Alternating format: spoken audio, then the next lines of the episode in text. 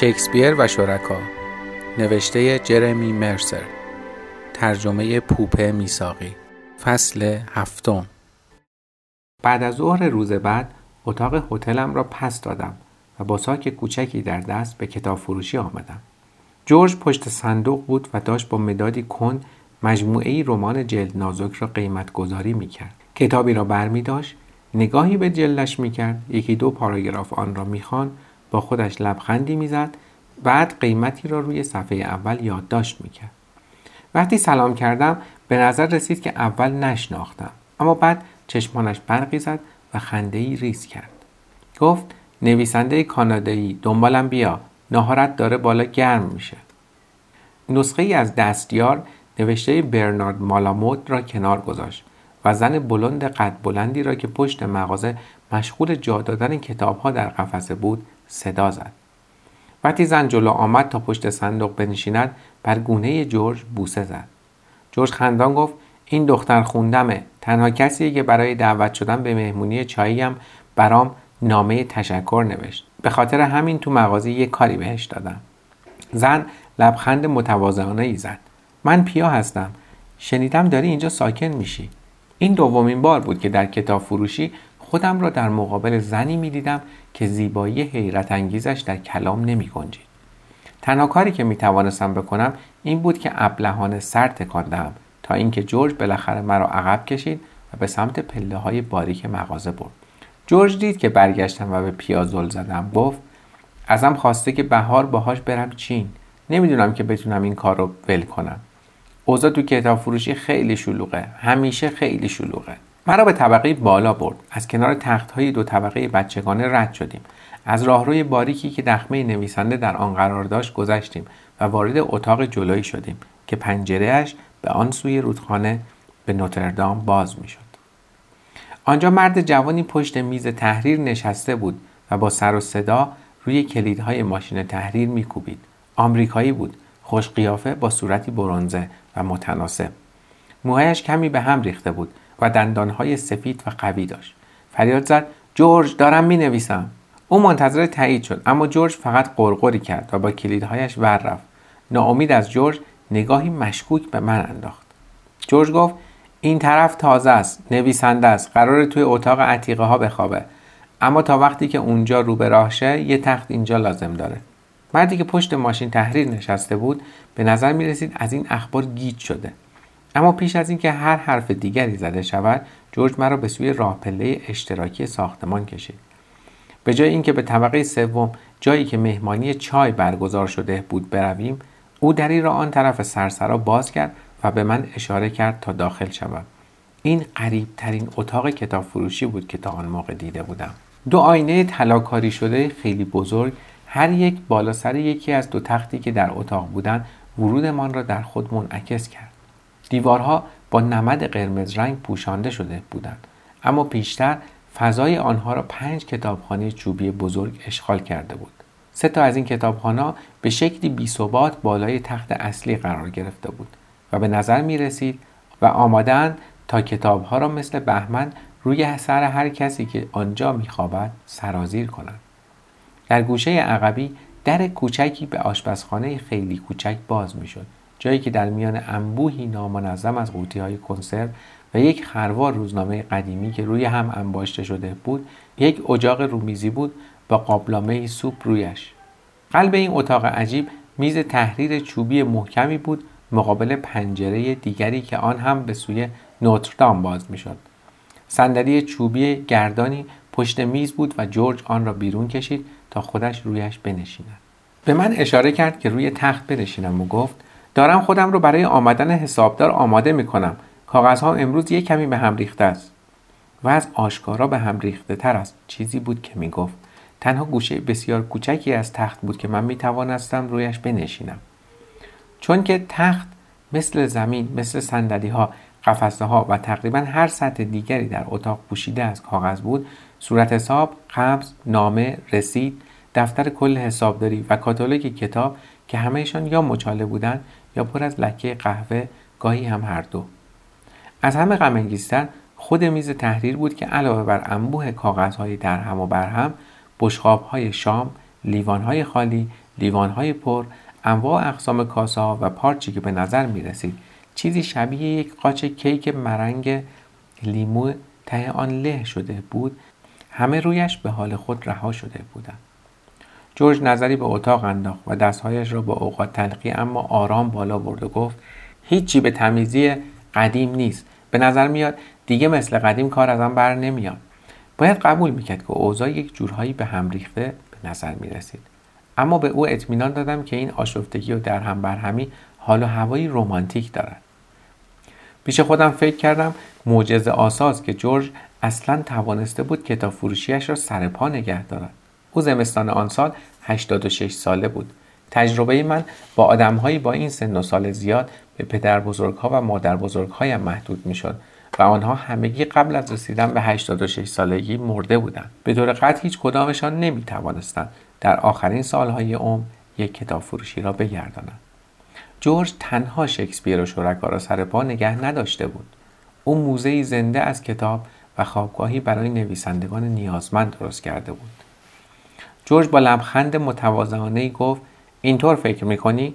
انگار تا به حال به دامنه دستاوردهایش واقف نشده بود و ادامه داد دوست دارم به مردم بگم یک آرمان شهر اجتماعی رو اداره می‌کنم که زیر نقاب یک کتاب فروشی کار می‌کنه اما بعضی وقتا مطمئن نیستم.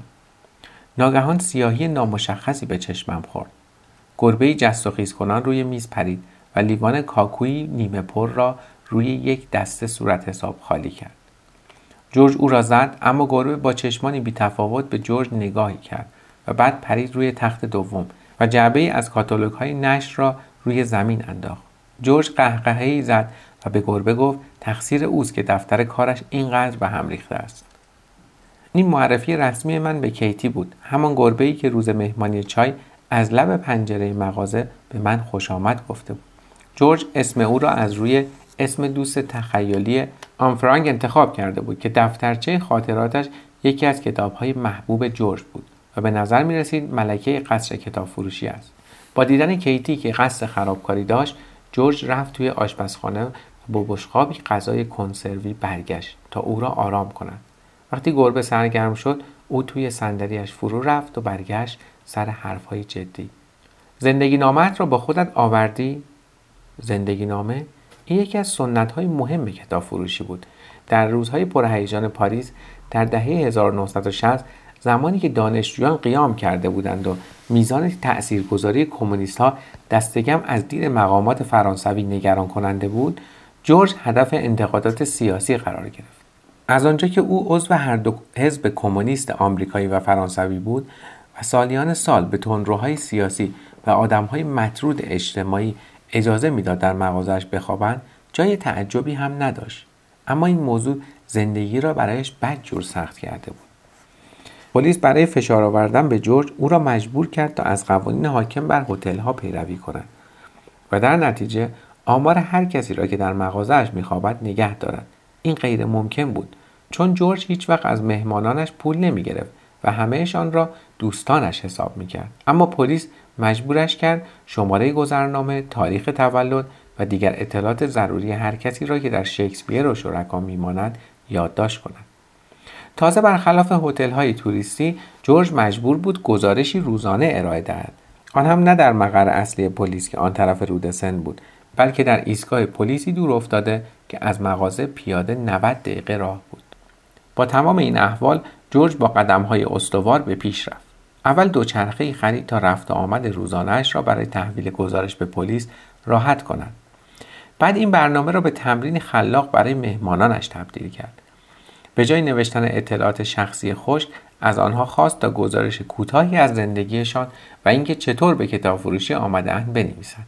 این سنت مدتها بعد از توقف تهدید پلیس ادامه یافت و جورج حالا آرشیوی از عجایب اجتماعی دارد.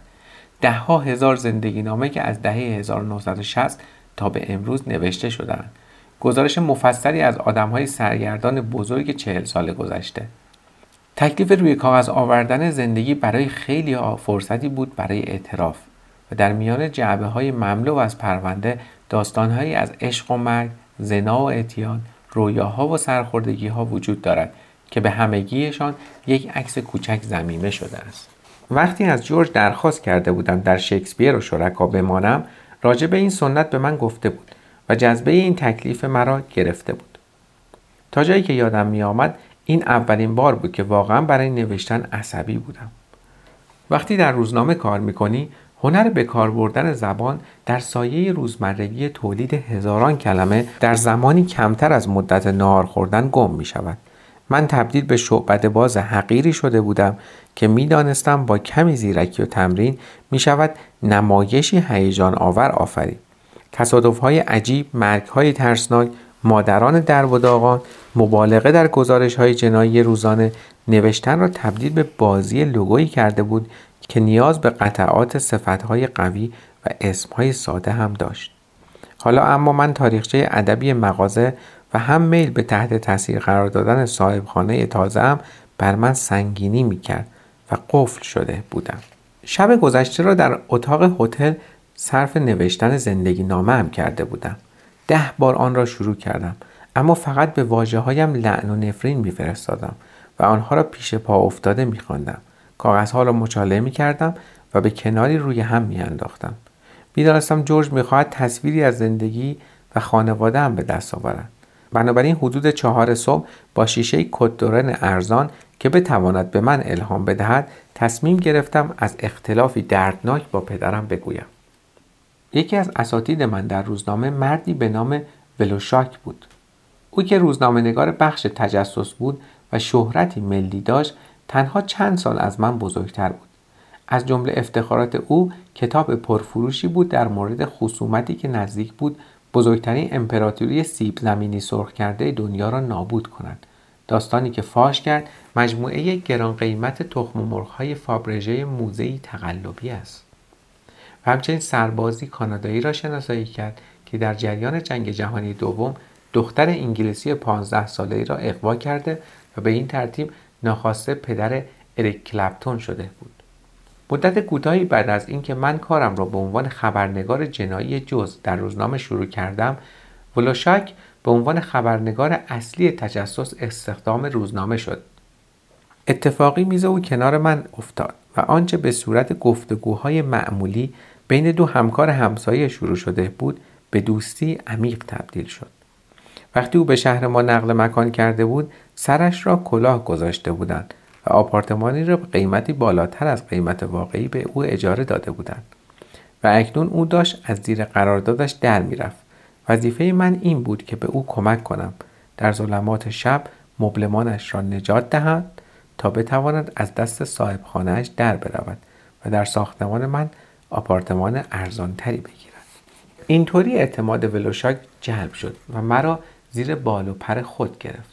او بود که چیزهایی را که آدم در دانشکده روزنامه نگاری یاد نمی‌گیرد به من یاد داد. چطور منابع غیر رسمی به دست آورم؟